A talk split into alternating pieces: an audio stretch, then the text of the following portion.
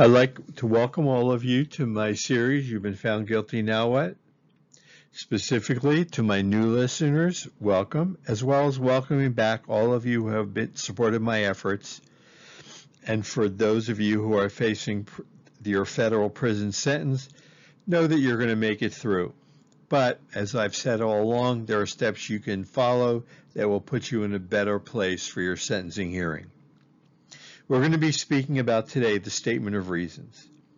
And the Statement of Reasons is a document that the judge uses to explain why he is making the sentence that he does. If there's a mistake in the pre-sentencing report, which is the second most important document in your life, the Statement of Reasons takes precedence. It can correct the mistake in the pre-sentence report and allow a recommendation by the judge for programming as in RDAP or as in allowing you into a specific medical care type program. So here we go. Statement of reasons, as we suggested, documents the reason why the judge made his decision on sentencing. The Bureau of Prisons places more importance actually on the statement of reasons than on the pre, than on the pre-sentence report. And the pre-sentence report to review, you you've been indicted. The court, then their representative, is going to connect with you through your attorney and the probation officer is going to come and do a pre-sentence interview with you.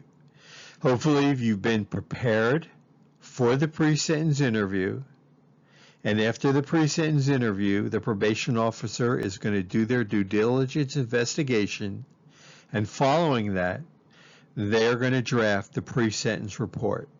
With the pre-sentence report, they can then make a recommendation to the judge regarding your placement and sentence. So it's imperative that you're prepared for the pre-sentence interview because it will determine your future as it will be, it will be documented in the pre-sentence report. So to continue, the statement of reasons or the pre-sentence report can provide this pathway for either programming, RDAP, or early release. The Bureau of Prisons can use it. They'll place you or designate you into a specific program based on the pre-sentence report. But the statement of reasons from the judge, if the pre-sentence report is inaccurate, can override it. So your need for preparation for the pre-sentence interview, be prepared as your life depends on it because it's your future. As I've said, the PSI, or pre-sentence interview, is done by probation and is then drafted into the official pre-sentence report. It does determine your immediate future. Probation, they also are allowed, and they sometimes make the sentencing and placement recommendations to the judge based on the information they got from you through the pre-sentence interview. An inaccurate pre-sentence interview produces an inaccurate pre-sentence report and will follow you. If caught, it can be corrected with the help of the judge through the pre through the statement of reasons. But if the inaccurate pre-sentence report is not caught, the judge is going to sentence you.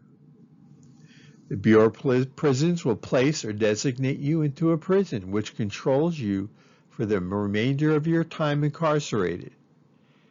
It's then used by case managers that will profile you as to the severity of your crime. Counselors will determine your visits. Education, educational individuals will determine what programs you need. Psychologists will do the same. Medical will hopefully have already determined your care level along with your medication availability if that's applicable. Probation will then use it during your supervised release. Last, it stays on your record for life. And so you truly see that's the gift that keeps on giving. This is why I say get it right the first time, because there are no redos. Next, should you have any questions, feel free to, feel free to share this with those that are close to you or you feel there's a need. You can email me. Phone number there is right there. Please feel free to call me. You can Google search me. I've been published. You can find the article. And I hope you found this all helpful. Hope you have a good day.